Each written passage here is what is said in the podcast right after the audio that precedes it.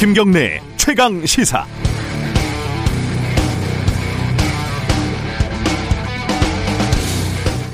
일단 두 가지로 정리할 수 있을 것 같습니다.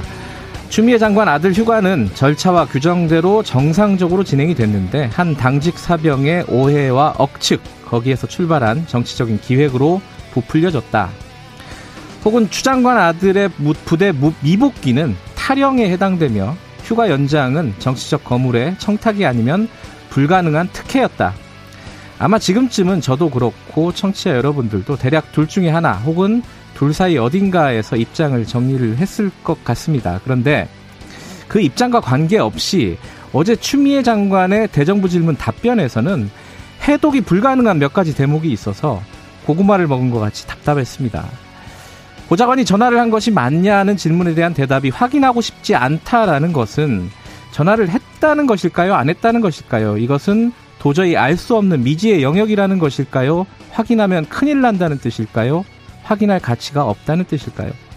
남편이 전화한 거 아니냐는 질문에 대한 대답이 남편에게 물어볼 형편이 아니라는 것은 남편과 대화를 하지 않는다는 것일까요? 남편이 연락이 닿지 않는 오지쯤에 있다는 것일까요?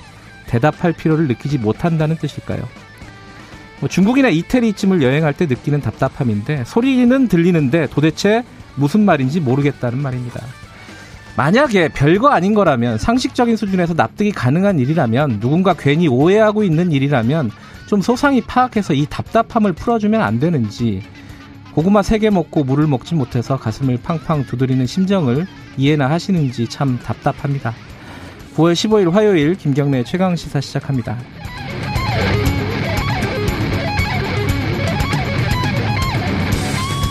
김경래의 최강 시사 유튜브 라이브 열려 있습니다. 실시간 방송 많이 봐주시고요. 문자 참여 기다립니다. 샵 9730으로 보내주면 됩니다. 짧은 문자 50원, 긴 문자 100원이고요. 스마트폰 콩 이용하시면 무료로 참여하실 수 있습니다. 어, 국회의원 재산 신고가 고무줄이다. 10억이 늘었다. 이런 얘기 지금 시민단체에서 나왔죠. 경실련 김현동 본부장과 함께 이 얘기 좀 나눠보고요. 2부에서는 어제 대정부 질문 어, 추미애 청문회 아니냐 이런 얘기 있었습니다. 여야 대변인 연결해서 각 당의 입장 오늘 좀 본격적으로 들어보겠습니다.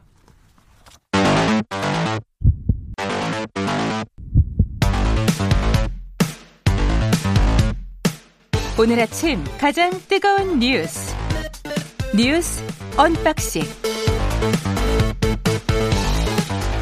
네, 뉴스 unboxing 민동기 기자 나와 있습니다. 안녕하세요. 안녕하십니까. 그리고 KBS 김양순 기자 나와 있습니다. 안녕하세요. 네, 안녕하세요. 어, 뭐부터 할까요? 이게 뭐 많은데 뉴스가 윤, 윤미향 의원 기소. 이게 좀 혐의가 많아갖고 좀 복잡한데 정리를 좀 해보죠. 윤미향 의원 혐의가 어떻게 되는 거죠? 일단 그 전쟁과 여성 인권 박물관이라고 있거든요. 네. 이 박물관 등록 요건인 학예사를 갖추지 못했음에도 학예사가 근무하는 것처럼 신청에 등록하는 수법으로 3억 아, 원의 보조금을 부정 수령해서 보조금 관리법 등을 위반했다. 네. 이게 하나가 있고요.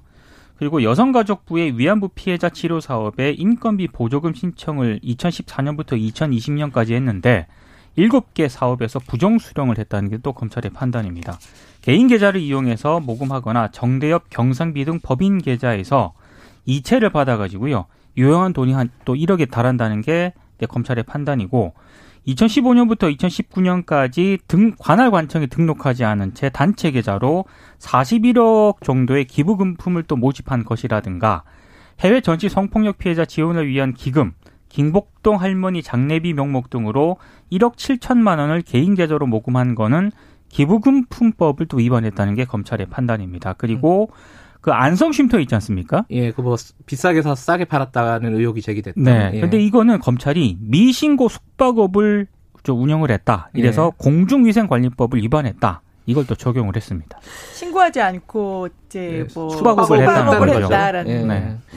근데 이제 사실은 어 규정을 위반해 가지고 어, 기부금을 받았다 이 얘기는 이제 법적인 판단을 받아야 되는 부분이긴 한데 아마 윤미향 의원 측에서 가장 뭐랄까 민감하게 생각하는 부분이 준사기일 그렇죠. 거예요. 뭐 보수 신문에서는 이 부분을 굉장히 크게 썼는데 이 준사기는 어떤 부분입니까? 그러니까 준사기는 심신이 미약한 사람에 대해서 사기를 쳤다라는 음. 걸 이제 준사기라고 합니다. 네. 네, 이 경우에는 결국에는 이제 위안부 쉼터에 계시는 할머니, 네, 이제 어, 검찰에서 내놓은 보도 자료에서는 뭐 실명을 적시하지 않았습니다만 그동안의 보도가 계속 되어 왔었던 만큼 이제 쉼터에 계셨던 기원옥 할머니를 음, 이야기를 하는 건데요. 많이 알고 계신 네. 알고 있는 할머니죠. 예. 네, 치매를 앓고 계셨고 이제 중증 치매였는데 이 할머니의 심신 장애를 이용을 해서 이제 기부를 하게 하고 또 증여를 하도록 했다라는 네. 그런 혐의에 대해서 검찰이 이번에 기소를 했습니다.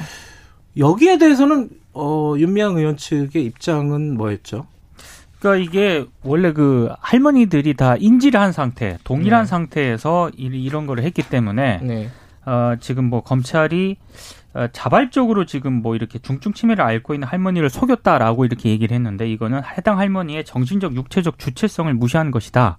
그러니까 상당히 좀 그때 할머니는 다 알고 있는 상태에서 음. 하는 것이다. 동의를 받고 한 것이다. 이런 입장인 거죠. 할머니의 뜻이었다. 그렇습니다. 근데 검찰은 그걸 사기로 봤다. 그러니까 어. 치매 할머니를 속여서 한 것이다라고 음, 이제 판단을 한 게 예, 검찰의 판단입니다.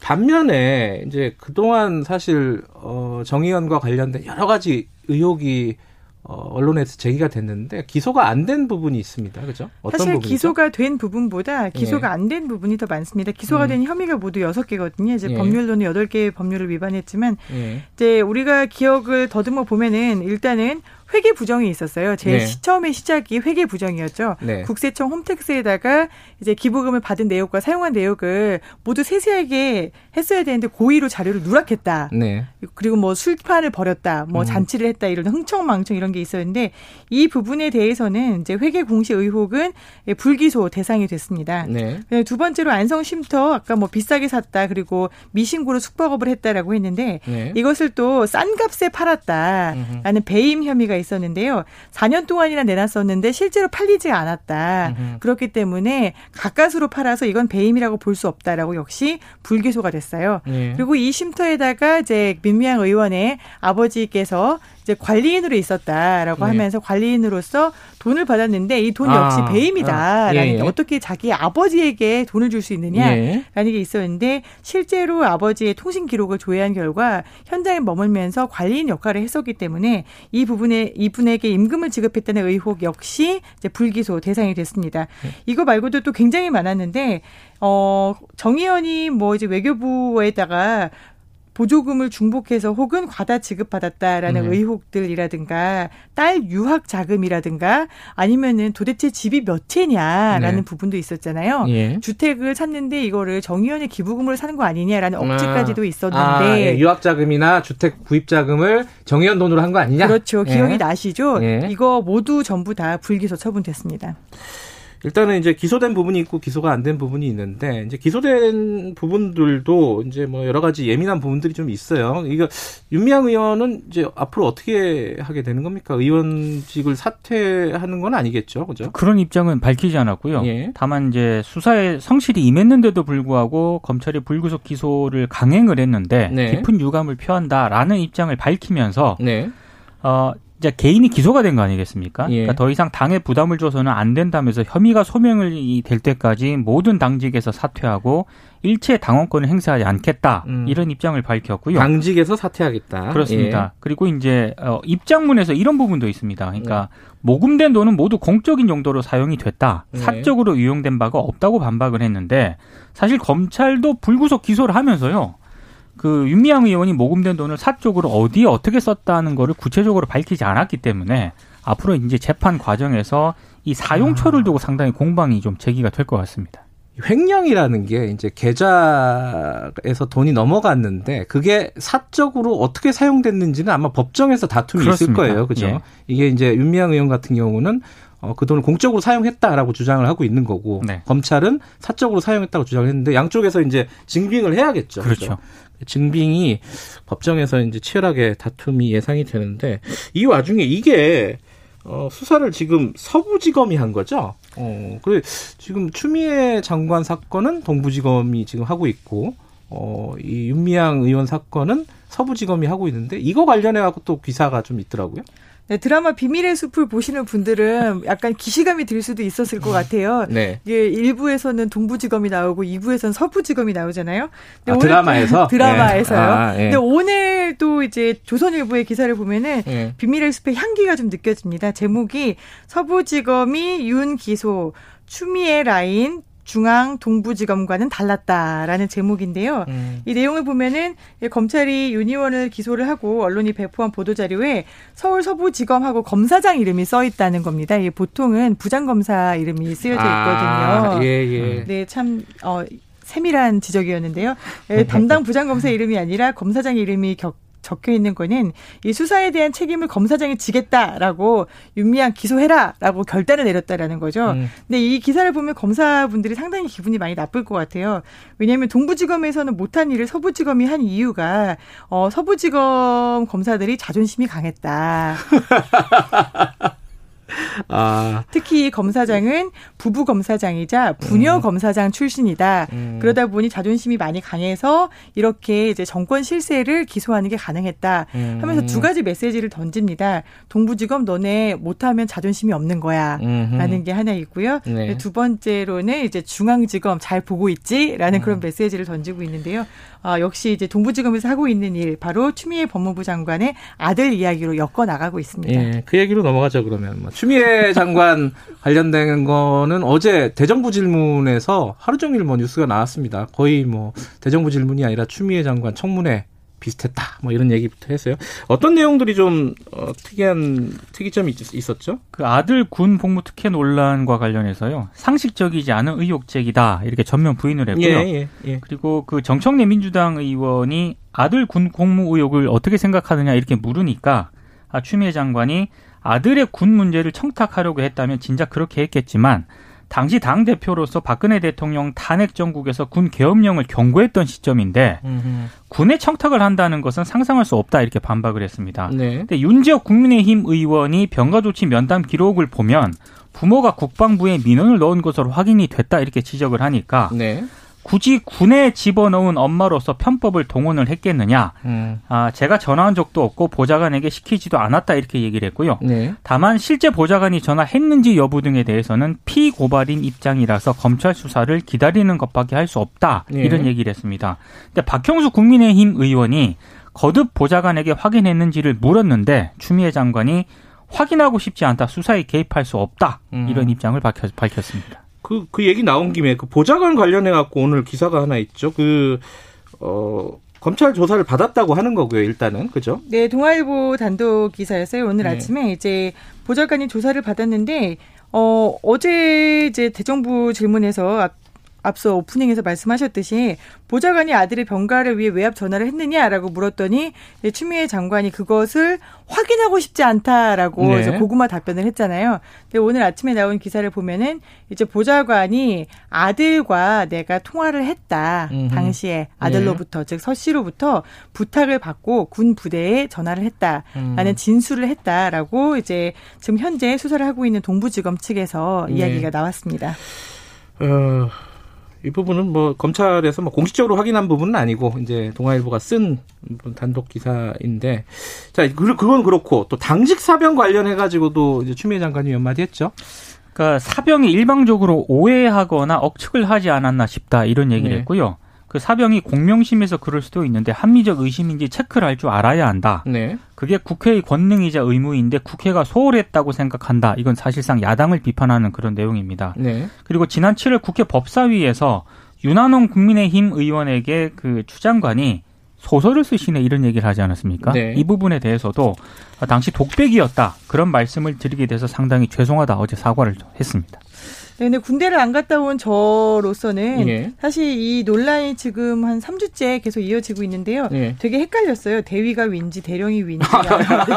정말 되게 헷갈리더라고요. 아, 예. 그래서 누가 휴가를 가게 되면은 이걸 네. 대위에게 허락을 받아야 되는지 예. 이게 중령까지 가는 게 맞는 건지 음. 예컨대 제가 휴가를 간다고 하면 본부장한테 보고를 해야 되는 아, 사안인가. 부장인가 본부장인가. 네, 부장인가 본부장인가 이런 얘기잖아요. 음. 결국에는 예, 오고 예. 가는 게 이걸 보고 계시는 분들이 굉장히 헷갈릴 것 같다. 그리고 내가 왜 이렇게 군대 휴가에 대해서 자세히 알아야 하지? 음. 이게 이럴 만한 일인가라는 생각을 하시는 분들도 굉장히 많을 것 같았습니다.